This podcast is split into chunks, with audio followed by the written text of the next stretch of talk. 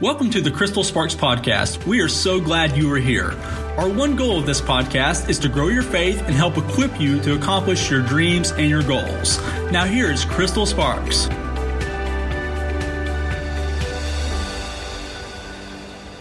So important that the disciples could have asked Jesus how to do anything. And the one thing that they asked him in Luke chapter 11 was, Lord, teach us to pray. And so I'm going to unpack three things to you in this video that I believe that we can see out of the Lord's Prayer. And I think it's really going to inspire you and help you see the Lord's Prayer in a different way than you've ever seen it before. The first thing is, is that God's will is heaven on earth.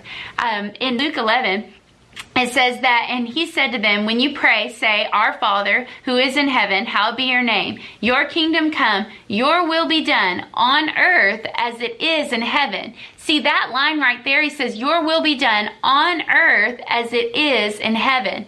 So here's the thing people question all the time what is God's will for my life? What is God's will for my business, for our world, for everything?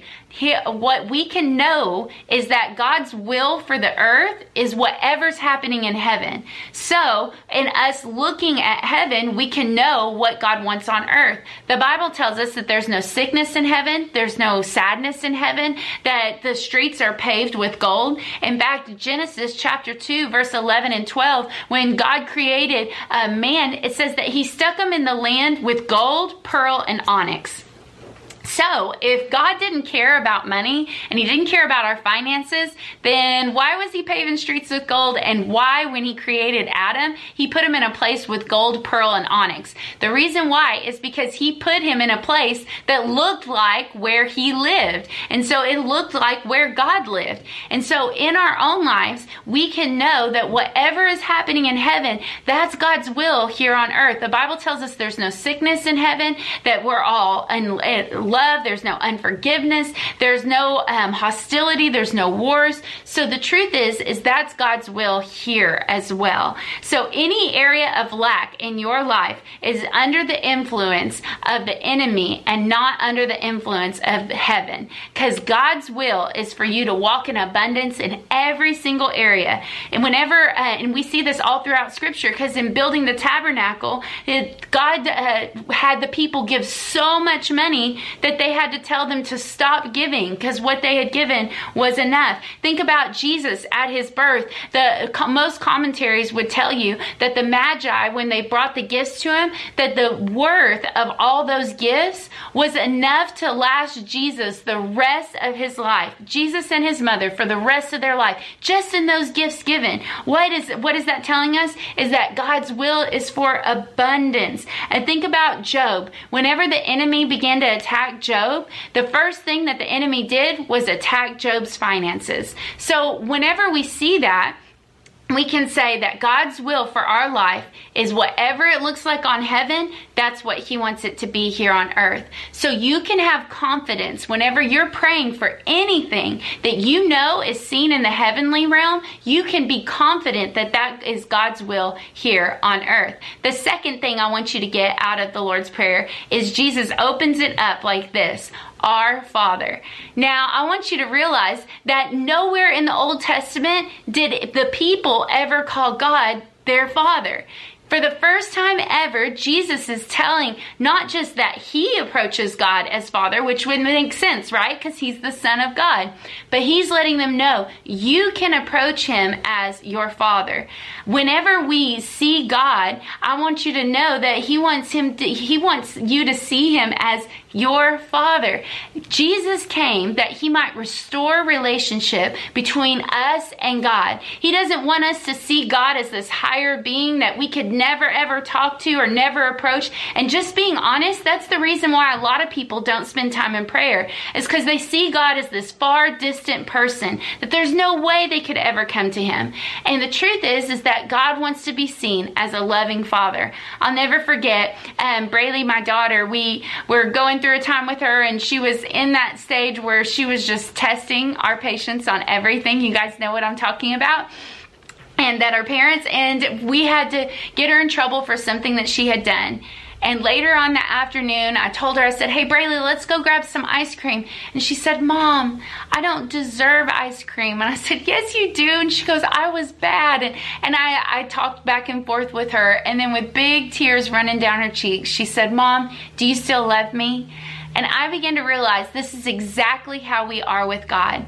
Jesus is in that opening statement of our Father, he's letting the people know that God came ultimately for us to be in relationship with him, that he loves us without restraint. In Romans 8, it says that he there is therefore now no condemnation to those who are in Christ Jesus. See, a lot of times we don't receive from God because not because we aren't will he isn't willing, but because because we feel undeserving. It's because we're not coming to Him in the relationship that we have. We're coming to Him feeling undeserving, and because we feel undeserving, we don't pray bold prayers. The third thing I want you to get out of the, the prayer, the Lord's Prayer, is that you have everything that you need for today. You have everything you need for today. He says, Lord, give us this day our daily bread. And to understand this fully, you need to know that in the Old Testament, the Bible tells us that they were fed by manna each day. But the one thing about them being fed with manna each day was that they could only collect enough for that day. So there was people who in their worry and in their stress, the Bible tells us that they hoarded up more than what they could have for the day. And in the morning they would wake up and they would open their sack and it would be filled with worms and totally destroyed. And I began to think about that. That's exactly what worry and anxiety does. It tries to hoard up for tomorrow with today's provision. And God never wanted us to live that way. I heard a statistic recently that said 85% of what we worry about never happens. I would probably like to say that that's probably a whole lot higher than 85% because our minds are constantly going.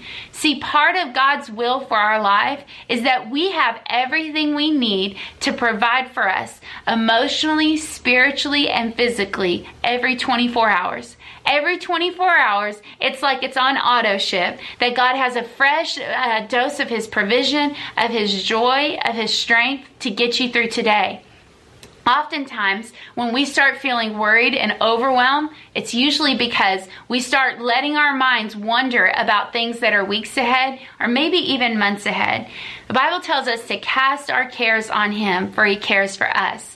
And now we can cast our cares. The Bible doesn't say that He's going to take them from us, but we do have the choice in casting them to Him.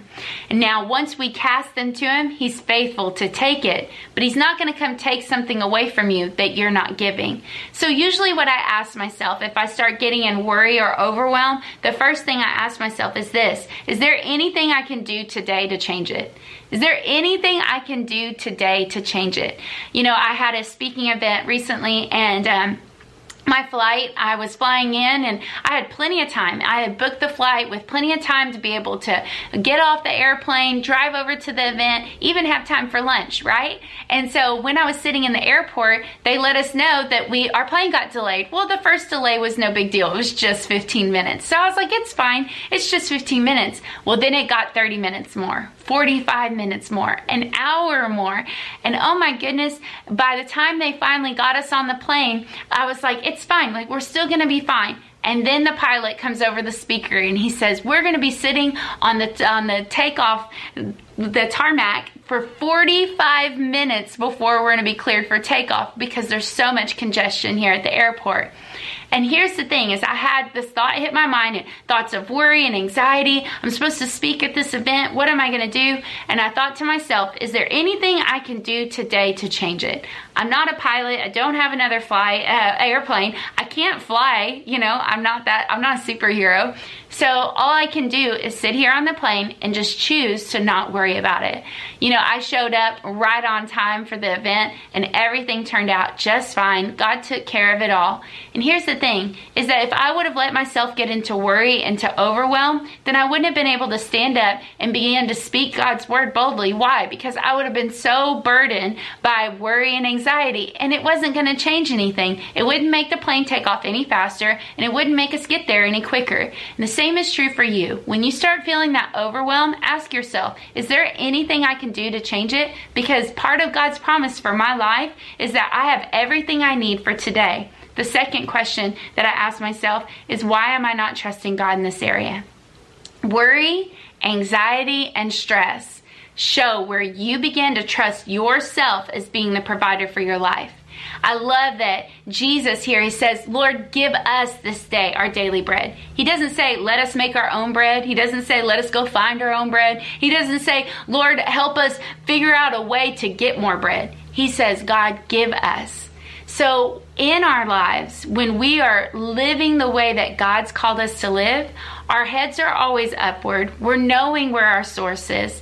And anytime I start feeling stressed and overwhelmed, it's because I'm in the kitchen trying to make something that God never told me to make. I'm trying to provide for myself instead of trusting God to provide for me. So, hey, did you get something out of that? I hope you see the Lord's Prayer a little bit different. Next week, I'm going to talk to you about one area rather that is hindering our prayer life. I think you're going to get a lot out of it. So you want to be sure, be subscribed. Hey, if you haven't done so already, you want to be sure, be subscribed to my emails by texting the keyword Wednesday to 33733. Follow the prompts, and down below, I have a link for you to be able to just click it that way for all my people who are watching internationally. So, hey, with all that said, let's begin to pray big prayers that get results, and let's do something awesome for God this week. Thank you so much for listening to today's content. If you would like to further connect with Crystal, text the keyword Crystal to 33733 and follow the prompts. We are so thankful you are a part of our community. Let's do something awesome for God this week.